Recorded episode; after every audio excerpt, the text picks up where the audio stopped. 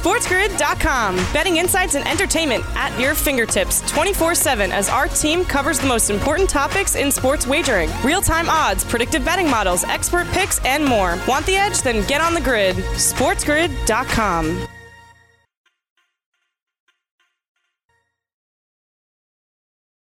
Investors, it is another beautiful day in the neighborhood, Tuesday, October 6th.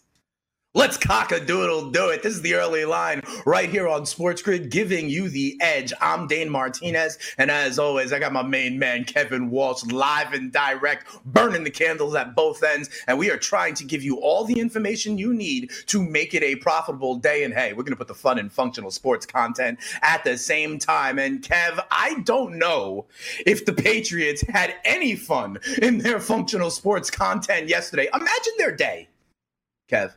They get on not one but two planes, separated by people who had close contact with Cam Newton and those who didn't, uh, fly, and then like have an hour to go play the defending champion Super Bowl Chiefs with their backup quarterback. And honestly, Kev, they kept it close for like three quarters. And then ultimately, obviously, there was the pick six by Tyrann Mathieu, and the Kansas City Chiefs get the job done 26 to 10. They cover the point spread. They, they go to 4 and 0. This game was way under the total. Even in-game live totals got into the low 40s. You could have gone under them and the Chiefs get it done. It don't matter what the circumstances. It is going to be hard to take out Patty Mahomes and the Chiefs here in 2020. They did it again. They were asleep. Uh, like they came out, first drive looked good, had Sammy Watkins, bad throw, settle for 3. Next drive, got down the field, settle for three. Next drive, or maybe the drive after that, Sammy Watkins fumbles, and then they were just like, "Oh man, who even yep. cares? We're playing Brian Hoyer," and they just went to sleep, and it didn't cost them. It didn't cost them, and I gotta say, Dane, I don't know if it's ever gonna cost them, right? Because right. they only seem to do this against like, it's like they pick their spots. They, it's like, nah, nah, we can do like we can do this against them. We're not worried about that. But oh, we're playing Lamar. Eh, here's an early thirty. Oh, Watson. Right. Here's here's a quick thirty bomb. We appreciate you guys showing up. Let us know. Justin Herbert. We don't know so much. We may have to flip the switch late. Like yeah. we're we're four in, and these very basic narratives apply to this team. And I don't know what to do next week when they play Vegas. Not to you know get ahead of ourselves, but like is that a division opponent that they'll show some respect? Who's through four weeks? Right. give Vegas credit. They've, I mean, their two losses are the Bills and the Pats. One in New England, like they hung around with Buffalo, mm-hmm. like, or they kind of like, eh, is this an every other week thing? Maybe with this team, odds and evens. Like, so I, I don't let, know what. Let me tell really... you something though. Yeah. They only scored 19 points offensively. Okay. And yeah. I know sometimes you're on in game live and sometimes you don't hear some of the telecasts, but, and you know, I have been making the point to you about how defenses play the Chiefs for a number of reasons. On the telecast, again, they made the point that New England, you know, and we talked about this, right? Bill Belichick was going to cook up something right? To try to play left-handed, whatever the case may be. To me, and let me tell you, let me see if you uh, if this resonates with you. They were rushing three dropping eight into coverage a lot. Kev. And here's what happens with that, okay? You saw Patty Mahomes have to scramble a bunch, and he did, right? Mahomes wound up, what was he? He he winds up with eight rushes, right? That's a high total. And if you look, a lot of times you said, Kev, they go right down the field but then in the red zone, when you have eight people in a zone across the place, it gets a little bit harder, right? They were worried about the going over the top as we welcome in our radio audience from around the country, including the Mightier 1090. Thank you for waking up very early with us, right? But then as things condense in the red zone, right, Kev? Then having eight people in a zone becomes a little harder. And you saw in the red zone, they had to both of Patty Mahomes' touchdowns, right? Let's be real, we're not really touchdowns. We're those little pop passes to the wide receivers going out wide. And I think that is a function of what Bill Belichick was trying to do. And it wound up only giving up like 19 points offensively. Right. But look, here's the thing. Let's just say Tyrann Mathieu takes that pick and ends up stepping out of bounds, right? The way Yeah. the Chiefs were rolling, they were putting in points. So now all of a sudden it does go back Fair. to 26, right? And here's my thing, though. That, to me, the fact that both of those touchdowns were little pop passes says that Reid probably figured some stuff out. Yeah, they have the answers to the questions. They do. Well, no, because I mean that's the thing, right? Like they they as a team scored 20 points over the final 16 minutes of this game. So like them saying, "Oh, okay, you're going to drop people back. We get our speedsters downhill, boys in space, and we're going to score touchdowns." And they were right.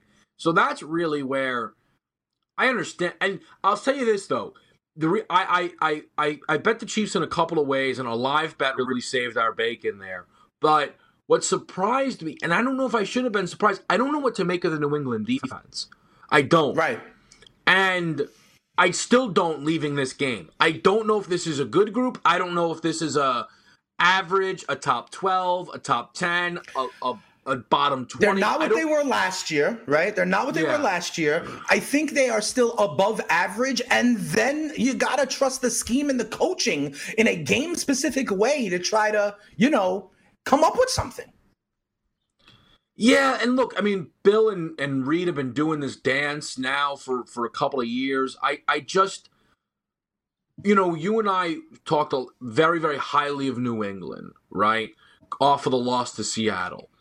Then, uh, but I just, I don't know where I am right now on this team. I don't know where I am. I don't know if they are up there with, like, man, All right. it's just, it's the Chiefs.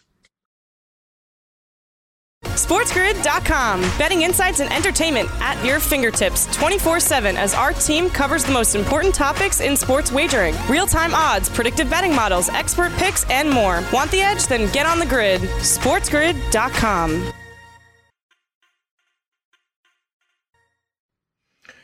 Welcome back in, everybody, right here onto the early line. Dane Martinez and Kevin Walsh. And Kev, I do want to ask you some more questions about this game, okay? Um, because remember when, first of all, the Chiefs played the Ravens last week, and we agreed that maybe the Chiefs, when they were toying with them late in the game, were just putting things on tape purposely to have it in the mind of all the contenders to then be able to do the opposite. Well, they didn't have that ability, right? Uh, the Patriots, without Cam Newton, Julian Edelman was clearly compromised. Sony Michel on IR. So, my question for you after what you saw last night, and that for maybe a half or maybe a little while, just the scheme and strategy of the Patriots were kind of enough to keep up. What happens if Cam is their quarterback? You know, because we were excited, right, to see what Cam could do against the team. They stayed close. Is this a situation? Does this reinforce for you maybe that Cam is worth three and a half points? Maybe him and Edelman Oh. and Michel could have made this look different? So, I mean, he is so much better than Hoyer and Stidham could ever imagine. But I was talking to someone who knows this Chiefs team pretty well, and I was talking about the the bets that I had made on the game. I and I had the Chiefs team total over 30 and a half. I had Mahomes Right. over two and a half touchdown passes, and we had the Edwards-Helaire rushing prop. All of them lost. Right. All of them lost. Right? Had a live bet that saved again saved the day. But I was talking to the person about those bets, and this was before the game unfolded, and was told you made bets like Cam was playing. Cam's not playing. I didn't make mm. Pat's bets. I made Chiefs bets. Right. Couldn't have been more right. Right, the team total of 30 because you thought they would have to keep up with something as opposed to, But, you I know, mean, slap Cam- Stidham and Brian Right. Hoyer down and then, yeah. Correct. And but like I mean, I knew Cam wasn't playing when I made those Yeah. bets, but that's how they were described to me. And boy, does it In terms of feel game flow, yeah. sickening though when someone is that correct about the bets that you made. Like, but that's what it was. So, yes, the Patriots. I mean, we can now all agree, okay? Without Cam Newton, they would have been terrible. The way that a lot of us thought they would have been terrible. But I don't know. And that's the thing with the Chiefs. If I can go, okay, so I take the Hoyer mistakes, I remove those, I put Cam in the game, they're better. Final score 23 17. Like, you know what I mean? I don't know if we can do that because the Chiefs It's not formulaic like that, right? The yeah, the Chiefs right now are just a different animal depending on who they're playing. So let me ask you this about the Chiefs being a different animal. And I, I, I will admit, I saw someone else talking about this on another network. And, you know, again, as it's compared to Lamar or Deshaun Watson, right? Like, and you're a basketball guy. What if Lamar Jackson is just like Stockton and Malone or Patrick Ewing or Hakeem Olajuwon or any other gr- Charles Barkley or any other legitimately great Hall of Fame kind of player, but mm-hmm. they just have Michael Jordan in the way? for their entire career. And in this scenario, Patty Mahomes is just Michael Jordan. And what if we're talking about the Ravens and Russell Wilson and all these other teams? But I'm with you, Kev. Every single time I see the Chiefs play, I, I, I'm more confounded and continue to search like, how are you going to stop these guys in a spot when they're not sleepwalking? You know, like what are you really mm-hmm. going to do? How do you actually contain or stop these guys? I don't know that there is an answer. And I'm now seeing like all these other teams who may be able to do it and they're falling by the wayside. Is the gap between the Chiefs and the rest of the NFL growing each week? Yeah, I mean, yeah, look, that's look. This they're the best team in the league, right? They're, they're, like it's really. I have no time for the for the for the hot takes of. You, can think someone might be able to beat them, but they are the best team in the league. I will right. say, the way to beat them is probably the same way that you were supposed to beat this team for years now, since Mahomes took over. You need to run the football, and you need to get mm-hmm. in front. And the mm-hmm. thing is, the Ravens can do that. The, they can. I I mean, listen, you and I could spend the next two hours talking about the approach the Ravens took in that football game, and we still right. won't be able to understand what was going on there. They ran the ball down their throats for four quarters effectively, and yet somehow constantly were in third and long. Like it made no sense what what in the world they were doing, and ultimately that's how the game was such a disaster. You know, and uh, there's a couple of teams in the AFC right? You think about what the Colts want to be, what the Titans want to be, what the Browns want to be there's a couple of teams in the AFC that are pretty interesting yes. matchups, right? For the Kansas City yep. Chiefs. But mm-hmm. they are the top dog. There's no debate otherwise. All right, fair enough. And I, I think you're right.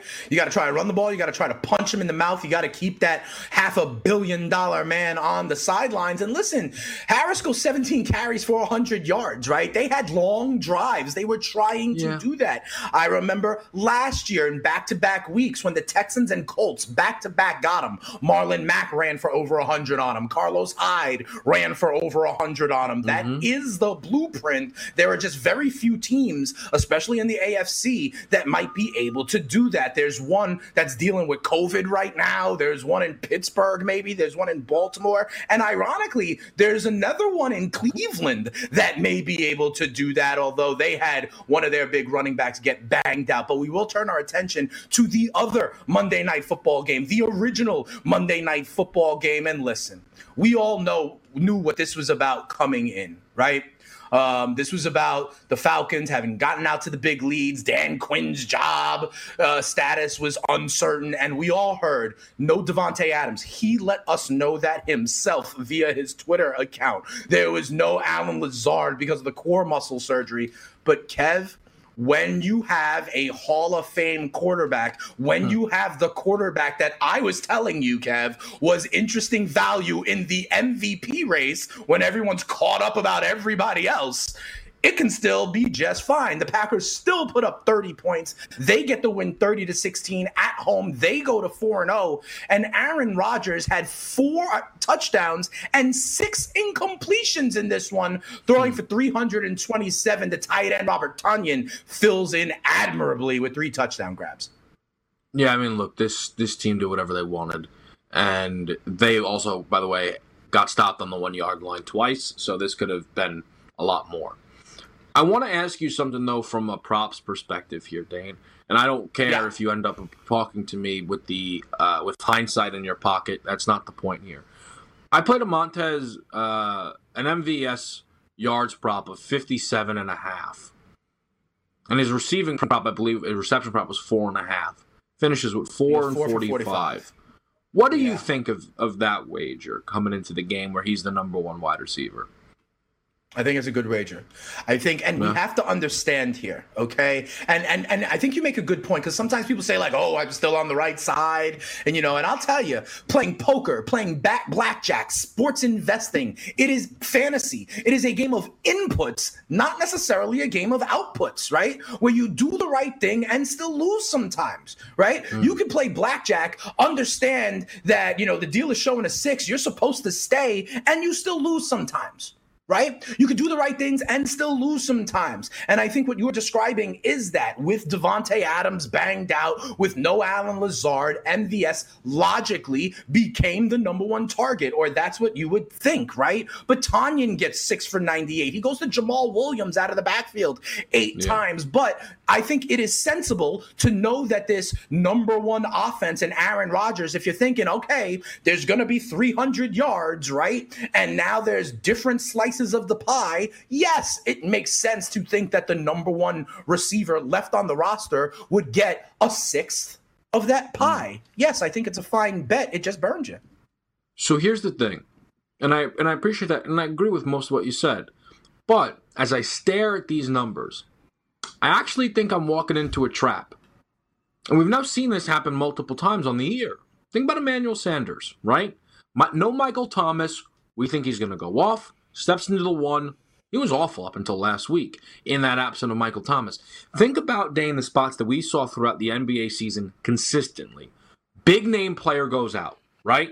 Then they go on the road. They're getting four, five more points the other direction. And what happens? They like win the game outright. The the the Mavs did it without Luka in Milwaukee. Like I think what we're seeing here is yes, this you know MVS is now the number one wide receiver, but it's not the Davante Adams. So that now right. changes the approach in the pass game. And that's sure. how now another running back is involved as much as Jamaal Williams. Same with Kamara. That's how Robert Tonyan emerges. So I think we now need to take this as a lesson don't assume that these guys that walk into wide receiver one duties are going to deliver in the way of the people they're replacing. Yeah, no, I hear that. That low hanging fruit is not always the easiest win. We'll talk about it more when we come back. SportsGrid.com. Betting insights and entertainment at your fingertips 24 7 as our team covers the most important topics in sports wagering real time odds, predictive betting models, expert picks, and more. Want the edge? Then get on the grid. SportsGrid.com.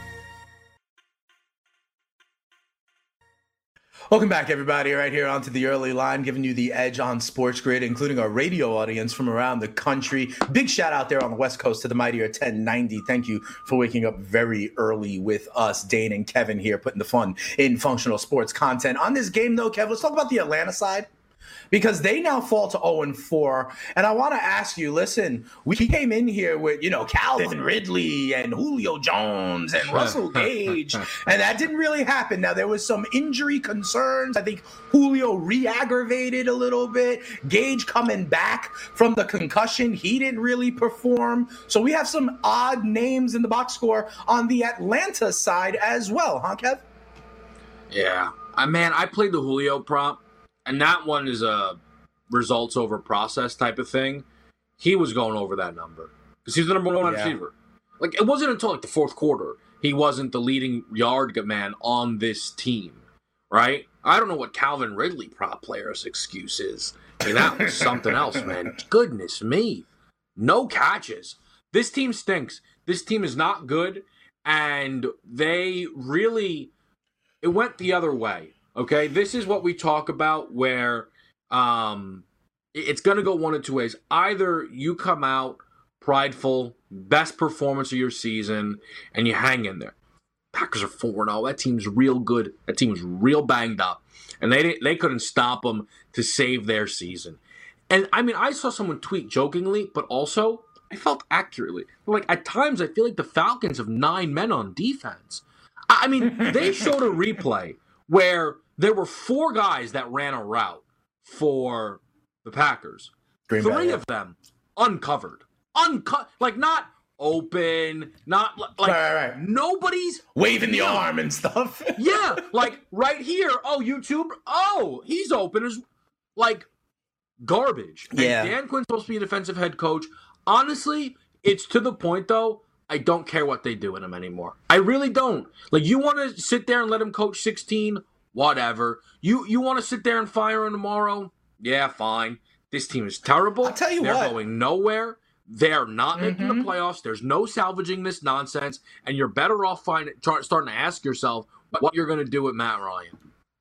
Well, to that point, right? If they do completely defecate the mattress all season and have one of those top picks, could Atlanta be a team that passes the baton? You know, we talk about sometimes teams, when else are they going to be that high in the draft? Do they pluck the franchise quarterback when they get a chance? You know, the Chargers did it last year, a team that's not usually drafting that high took the opportunity to do so. I, you know, you mentioned the idea of Dan Quinn, right? And, and that, is where I go next. There are a lot of people who were wondering, what do we do about Dan Quinn? Is his job on the line? How hot is his seat? And I, I listen, last year, he was on the hot seat. Then they made that Rocky Morris change to defense, and the defense got hot, right? For like four or five games, saved everyone's job. But now they're right back here, giving up like 30 points a game.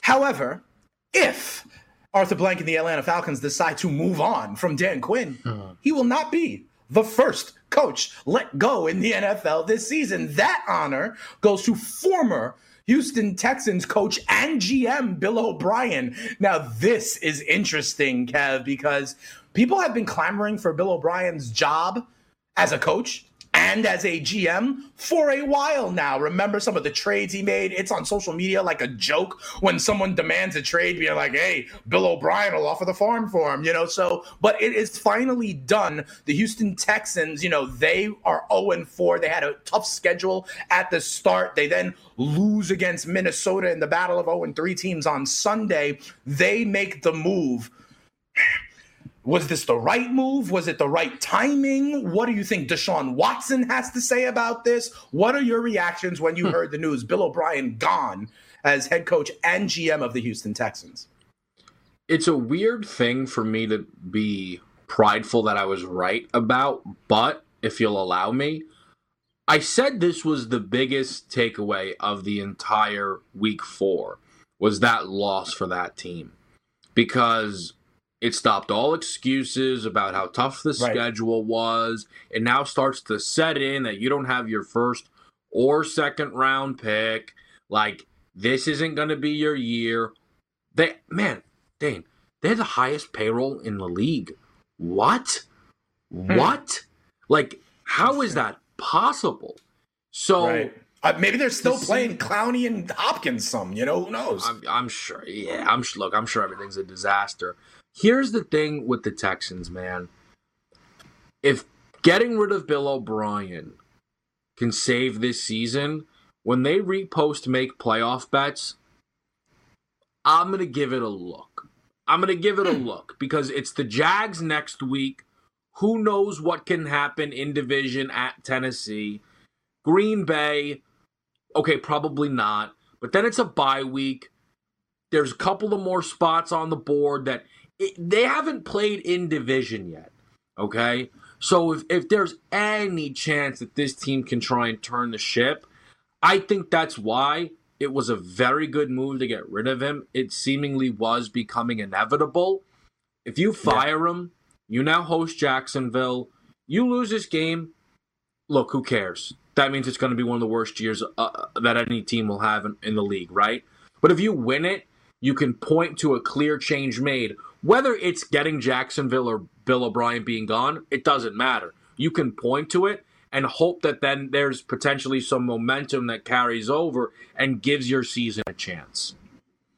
All right, and we will see. You mentioned they have Jacksonville here in week five. You know, I just think they needed to make this move. Like you could feel it, right? The walls were kind of closing in on it. And that's what happens when you give one person all the power, right? Then they get all the blame as well. So, you know, I think this could be a good thing for Deshaun Watson long term, right? And we'll see if the GM, whoever that new GM is, if they start to prioritize that offensive line and protect Deshaun Watson and that defensive line and start to protect the run. I'm going to be on James Robinson rushing and receiving uh, prop bets in week five because of the way that defense has performed against the running back position. But I want to ask you now that we can put week four to bed, right? Everything from a doubleheader on Monday Night Football to a coach losing his job. The one thing we also have to look back on on week four are the injuries that happened, right? And maybe not as much of a bloodbath as week two or some of the highest profile guys, but there were still some fantasy relevant and some big time skill position players that got banged up. You know, Austin Ekeler and Nick Chubb first round running backs, big time potential bell cows for their teams who want to run the ball, have been placed on IR with hamstring and ankle injuries. OJ Howard, so the tight end position, right? Noah Fant and OJ Howard adding to like a Dallas Goedert who got banged out last week. And remember, Sam Darnold, he continued in that game. You talked to Dr. Chao, I think, live saying it wasn't that horrible, but they're now saying he's got to manage that shoulder injury. And we have no idea about Cam hmm. Newton, right? Like, will he be able to play? I, it's maybe not an injury per se, but his availability is in question as well. Kev, of all these players, of all these injuries, which do you think is the headline one heading into Week Five? Well, it is Cam. Like, there's a correct okay. answer to that question. It's the start. It's a starting quarterback who we saw how on a playoff caliber team. team. Exactly right. That is to, to me because Sam Darnold's a starting quarterback also. But you know, yeah, well, and, and to, the thing is though, that's the the better answer. Right now, it's six and a half that Arizona lays, so the number's moving in the Jets' direction. If he doesn't play, it's a mad dash to beat the book before they close it, right. and the Cardinals lay ten and a half. Which, like, I don't right. know if is correct or not because of Flacco, but that's a very, very big tilt spot. Yeah, absolutely. You know, I I go to Nick Chubb. I go to Nick Chubb, Kev, Gesundheit, because honestly, we I have said to you many times, I don't know how much you're on on the gravy train with me. I believe what could be good for these Cleveland Browns is this identity, right? Running the ball, play action. We have seen them put up 30 points in a row when they can implement what they want to do. Baltimore week one boat race them, right?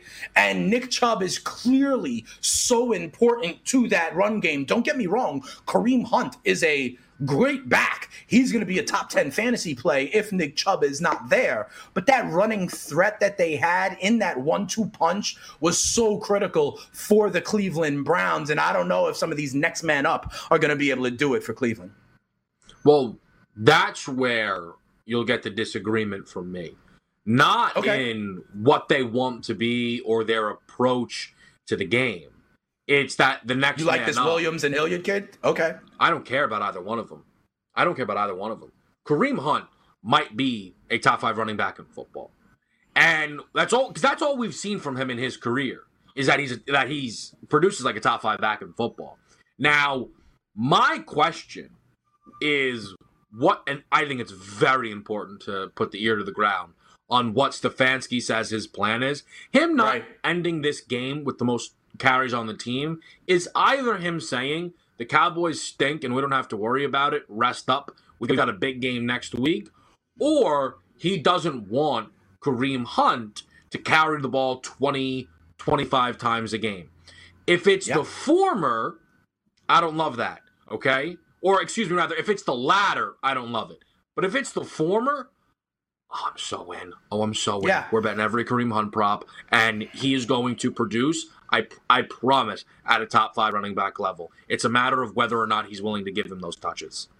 No, I, I I see it similarly to you, right? And I, my, I, you're right. We got to keep our ear to the ground. My knee jerk reaction is remember Kareem Hunt entered that game with a little bit of a groin issue as well, yeah. right? And so for yeah. me, my knee jerk reaction would be like, hey. We're up in this game. Let's preserve Kareem Hunt. We know we need to, and I think that's why the you know the Williams and the Hilliards got burned. I would be interested to see what happens next week. I do believe though they face the number one defense in the NFL in the Indianapolis yeah. Colts. So I love Kareem Hunt. And if he becomes bell cow status, right? But if they try to replace him with someone else to maintain the timeshare, it's a little bit different. We got a whole lot to talk about still in football when we come back here on the early line. SportsGrid.com. Betting insights and entertainment at your fingertips 24 7 as our team covers the most important topics in sports wagering real time odds, predictive betting models, expert picks, and more. Want the edge? Then get on the grid. SportsGrid.com. Welcome back here onto the early line, giving you the edge on Sports Grid. Dane and Kevin putting the fun in functional sports content. And listen, we got to continue to look at these injuries, right? From week four, we talked about the Nick Chubb one, we talked about Cam Newton and Sam Darnold. What about Austin Ekeler? What about Austin Ekeler, Kev? Because here's the thing, right? With this offense under the kid, Justin Herbert, you need some of these other guys right now. Keenan Allen, Hunter Henry, he's making some of these other guys look better. These kids got, you know, Guyton and Johnson, but you need the run game. Austin Ekeler is that running back. He got signed in the offseason. We like the kid Josh Kelley out of UCLA, but he's had a little bit of a fumbling problem also. Kev, talk to me about Nick Chubb, uh, excuse me, about Austin Ekeler, what he means. And also, I would ask you this.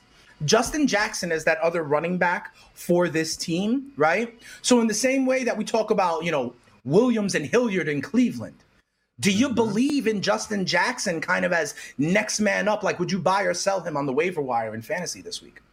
Yeah, because it's tough to say, right? Like they're replacing a back that neither one. It, it's hard to replace because the kind, you know, Austin Ekeler is a yeah, he's a unique back to to the league because he's so good as a pass catcher, but he can also do the you know the in between work if need be.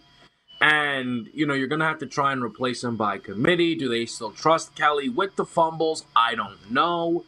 Also, what is this team?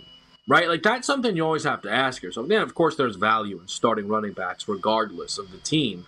But, you know, we kind of made the joke yesterday. If I offered you Giants running back team total as a fantasy position, how often right. would you actually be starting that? And I just wonder could the Chargers be similar in that we? I don't know what the right. production looks like, and next week they play Monday night against the Saints.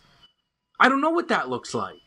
Yeah, no, I hear you. Okay. So you're kind of on the fence on, a, uh, say, like a Justin Jackson as the next man up. Let me ask you about someone else. You see Noah Fant here as a tight end with the ankle injury. You see OJ Howard with the Achilles. You know about your tight end in Philly, Dallas Goedert, who's been banged up, right? If you need a tight end, especially with OJ Howard going down, I submit Cameron making America great again as an option, Kevin. Think about it.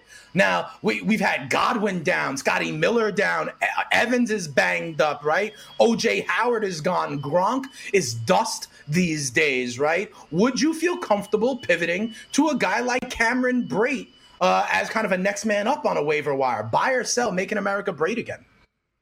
Yeah, I could see it. He caught a touchdown last week. Yep. Gronk, who knows what's going on there? I just have to ask, and it's almost for my own selfish uh, concerns. Am I late to the Robert Tonyan thing? To where, I, I mean, I'm, I'm, you obviously would need to put in a high waiver claim or or fab, but like, is he owned in a high percentage of leagues? I can't imagine that's the case. He is not owned in a high percentage of leagues, but my question back to you would be do you believe what you saw is sustainable when Davante Adams comes back? You know, I ask you about these other tight ends yeah. because of the juxtaposition, the pie. We always talk about the pie and the slices of the pie, right? I mentioned a guy like Brate because the other slices are vanishing. A guy like Tonyan, yes, it was a great day, but you know, big slices are coming back. So you have to think about it not only there, but for the future as well. But no, I think he's uh, rosterable. Yeah, I, I, mean, my thing is, I don't need him to be Kittle and Kelsey, right? Sure. Like it's it's yeah. the tight end position. Lazard is banged up, and also for like Rodgers loved throwing him the football. Like he really did. He like, and I don't mean that in like he was very happy while he was completing passes to Robert Tonyan. Clearly likes the guy, like for whatever reason. So and for Aaron Rodgers to like you, whew. yeah. Oh, hey, man, he loves Matt LaFleur. Oh my God, Mike. Hmm. Could you imagine? Could you? I'm sorry. Let me just quickly. That play calling romance could be what we learn of this because the players weren't there. It wasn't no Davante Adams. They're still putting up points. He's talking about I'm loving the play calling. Last year they were getting into the flow. Yeah, I agree with you. Packers fire Mike McCarthy. Packers go 13 and 3. Packers mm-hmm. go to the conference championship. Cowboys hire Mike McCarthy. Okay. Yeah, we'll see. Listen, let me ask you about some other targets, this time at the wide receiver, because we talked about some running back pivots. Listen, I got an eye on two guys I want to ask you, or two and a half, right? One, you've talked about, we've talked about uh Michael Pittman, Parris Campbell in Indianapolis, right? Zach Pascal has been the pivot, was the leading receiver outside of T.Y. Hilton for Indianapolis. Tee Higgins in Cincy, another decent game. And I think A.J. Green is kind of on his last legs. And then also, and I know this sounds crazy, but what about some of the Jets wide receivers? They got Jamison Crowder back healthy last week. You're going to potentially get Breshad Perriman and Denzel Mims and even Le'Veon Bell potentially back in week five. If you needed a wide receiver pivot, would you go potentially Higgins, Pascal, or maybe even a guy like Breshad Perriman coming back? Out of those options, or maybe someone else you're thinking about, who could be a wide receiver pivot for you in the fantasy world coming up on week five? Yeah, I'm not sh- when, when it comes to Pascal, I'm not sure if the Colts have to give you a fantasy viable wide receiver option. They don't. To the T- point we said, right? Mo Alie-Cox, Trey Burton, Nyheim mm-hmm. Hines are out there. Tee Higgins is enticing. I was watching that game. I don't know what like it was one of those things where I was like, wait, that's Tee Higgins? Like, why is he yeah. the biggest wide receiver I've ever seen in my entire life? Well, he's like six four, like, six five. I remember that from Clemson. Yeah. Yeah, like, and it was one of the, like I've obviously seen Tee Higgins before, but for apparently this Sunday, like I'm like, oh, he's the the largest of all the humans. So like I'm super in on now Tee Higgins. We're like because okay. he's basically a tight end. Like, well, basically. he's a kind of he's a lanky tight end. He need to put something on his frame to be a tight end. But, but yes, he can, he can be kind of that production that we saw Burrow like earlier in the year in week two or whatever. And, and then mm-hmm. the the last spot for me, what was the what was Buddy's name you had on the last spot there? The Jets guys, like what about a Breshad yes. Perriman, so a Denzel Jamison Mims? Crowder. Like, remember Julian Edelman's season last year? Okay, yeah. now he's he's on every team, but like Jamison Crowder really might give you like oh, wide oh, yeah. receiver one production. He's played yeah. two games. He's had seven grabs and 100 receiving yards in both games. And that's not new in terms of him being Darnold's one. So, like, and Robbie Anderson's not coming back. So, like, right. Jamison, like, Jamison Crowder over under wide receiver, I mean, 24 and a half production. Like right. pre preseason per game basis if he stays healthy. Absolutely, yeah. yeah. Like this dude's gonna produce. So and that's why basically I'm not really over the moon about the Mims Perriman stuff because okay. it really just seems like it's Jamison. Maybe that's the nature of guys being banged up, but boy, he loves Jamison Crowder. No, he absolutely does. And remember, Jamison, a shot of JMO was even a possession receiver back in his days in Washington in the slot, yeah. always getting it done there. You know, Kev, also, so we'll look at this obviously starting tomorrow. We'll see the practice reports for week five. We'll understand what's going on with the Tennessee Titans. We'll understand what's going on or what hurdles Cam Newton would have to clear to be available as well. But, Kev, you know, in the NFL, head coaches look at 16 games as chunks of four games, right? Like little four game mini seasons. Like, hey, we got to go three and one, we got to go two and two in those. And so I want to ask you because now we've arrived at the quarter pole. And so we've learned some more things about these teams. So we thought it would be a good time to kind of step back a little bit and look at some of these division odds and some of the changes that have been made. I want to ask you specifically about two in the NFC to start. The first is in the NFC West. Kev, where at the beginning of this season, everybody thought the San Francisco 49ers were a big favorite. You and I talked a little bit about Seattle. I know you have thought the Rams um, were going to be better than others and overperformed. And it's interesting to me. And, you know, the Cardinals have become a darling as well, right? So there's been movement in this division. The Niners were big minus money favorites going in. Now it's the Seahawks with MVP favorite Russell Wilson at minus 155. The Niners are 5 to 1, but getting healthy. The Rams have overperformed and they're plus 330. And, you know, you can even get better money on the cards at plus 850. Is this Russell Wilson as the MVP running away and hiding with an undefeated team? Or do you believe a team like San Fran or LA can kind of get back in this race? Yeah, at this point, if I had to play in this market, I'd take a swing on five to one with the team that was minus money. Two games okay. back, sure, that loss to the Eagles. I mean, their their two losses came at home, and their two wins are against the Jets and the Giants. Hard team to really figure out. They're so banged up. And look, not that long ago, I was like, this team's going to miss the playoffs. But from a value perspective, because there really is none on the Seattle and the Rams plays, and I think Arizona is going to snuggle themselves into fourth place in this division. Uh, I, I would take a swing on the Niners at five to one. Let me push you on one thing. Why is there no value on the three and one Rams at plus 330? I guess that's uh, in the eye of the beholder because they were longer odds than that, and I believed in them. Like I didn't need to see them go three okay. and one to believe in them that's and the fair. value to come down. So that's eye of the beholder type of stuff. But fair question right. for for others. Yeah, uh, I know. Look, three thirty a game back, and they haven't played in division yet. So right. You're, you're right. I shouldn't just take it from my point of view. Absolutely, the Rams at plus three thirty. No problem. And here's the thing people have been starting to call the NFC West the NFC best because of all those teams that have been beating in non divisional opponents, that sort of thing. Well, people are calling the NFC East the NFC least. And you know it very well, Kev, because your one, two, and one Philadelphia Eagles are That's leading right. the division. The Washington football team is the only team in the division that possesses a division win. They are 1 0 in division, and that is leading the route. So let's look at these odds because remember, Dallas and Philly were kind of close going into the season. Now, though, Dallas at one and three are minus money. Talk to me. Do you buy into like which of these teams? Because it's all still in front of them, right? No one is running away and hiding in this division. So you're almost hmm. at a flat footed tie seeing all this. Which of these teams, Kev, can get to like, you know, seven wins? So here's the thing with this division, right? The Giants take them out. They're terrible. We get it. Washington, like, look, I believed. I can't though because they want to bench Haskins every play. They're now signing themselves up for a disaster year. That's what happens when you instill no confidence in your quarterback. So we are where we thought we would be. It's the Cowboys and the Eagles, right? But the narrative has been that the Cowboys are going to win this thing by default. Yet after four weeks, they're not in first place. And it's not like anyone else has been good. They've been disastrous. But let me make this point to you because people out there might believe that Dallas is going to win this division. And that's fine.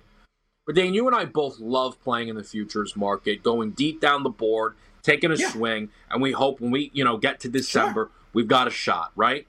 So Dallas is 13 to 1 to win the NFC. What is Dallas meant to do that justifies that price? Because if they win the division, it will be because the rest of the division is not good. They're not going to magically get good at defense. They lost key pieces. Tank yes. Lawrence isn't what they paid for, and their first round draft choice is a wide receiver. So, Dallas getting in, it's hard to believe that they're anything other than a first round exit. But you go down the board, and I know you'll hold me accountable here, but I really, this is not something, again, we're talking money. No, we're talk talking real bets. Like I talk don't say this stuff lightly. Arizona's twenty-two to one. They're going to finish yeah. fourth in their division. The Bears don't know who their quarterback are. They're twenty-two right. to one. The Eagles are twenty-two to one. They're only plus 120 or plus 130 to win that division. And here's the difference between the Eagles and the Cowboys. The Eagles, at least, Dane, I can tell you, will get healthy to where even if they get in at an ugly 7 8 and 1 record, their roster will improve over the course of the season. That's true. Unlike That's true. the 13 to 1 Dallas Cowboys. So you want value in the NFC futures market. I really believe it's on the Eagles at 22 to 1. I don't disagree with you on that, but then the question is can any of these NFC East teams actually get all the way to actually being the conference representative? That may be a long shot. We'll talk about it more when we come back here on the early line. SportsGrid.com. Betting insights and entertainment at your fingertips 24 7 as our team covers the most important topics in sports wagering real time odds, predictive betting models, expert picks, and more. Want the edge? Then get on the grid. SportsGrid.com.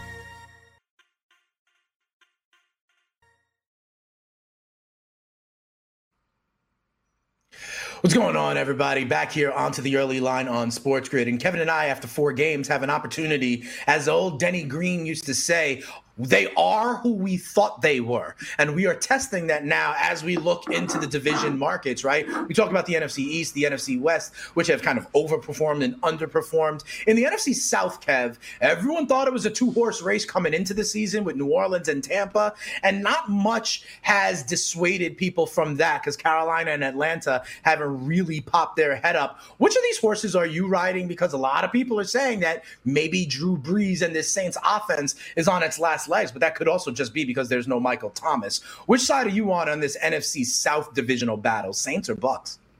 I came into the year Bucks after four weeks. It remains Bucks. And I know a lot of people when they saw the Saints beat them week one, they were like, "Oh, this whole yeah. thing's a disaster." And look, I mean, Brady just came off a game where he threw five touchdowns, 5 touchdown mm-hmm. passes. Like he, they and they're and they're banged up, by the way, right? Sure, like we can do the whole Michael Godwin, Thomas. Fournette, yeah, OJ, yeah. Like the the Bucks are just as banged up on some of these weapons, so and and the Bucks, there's an argument to be made. They only get better as they get more. Right, that's what I was going to say. You made that point about the Eagles because of health. The Buccaneers should get better also. Not only the health of some of these key players that we're talking about, but you know, chemistry with the with the goat can only build and grow, and then make that hot route even more dangerous down the road. Yeah. So uh, for me, it's the Bucks. They're plus 105. I think that's a spot where you could label it paying for information. Yes, they were a better price, but you got to watch each of these teams for right. four weeks. And look, we saw people tell you that the Saints season was over, right? So, like, to still see them at a minus number, I, I think you can come back here on the Bucks and uh, and feel in Minnesota at the beginning of the season. Minnesota is now 12 to 1. Can I get you to say there's value on your boy Nick Foles? Real quick, we got like 10 seconds. Yes no, no, no. The, the, Bear, the, no? the, Bears are a mess. Vikings at okay. 12 to 1 is the value play. Fair enough. When we come back, we turn our attention. You know, there's more playoffs to talk about. We go to the Major League Baseball when we come back.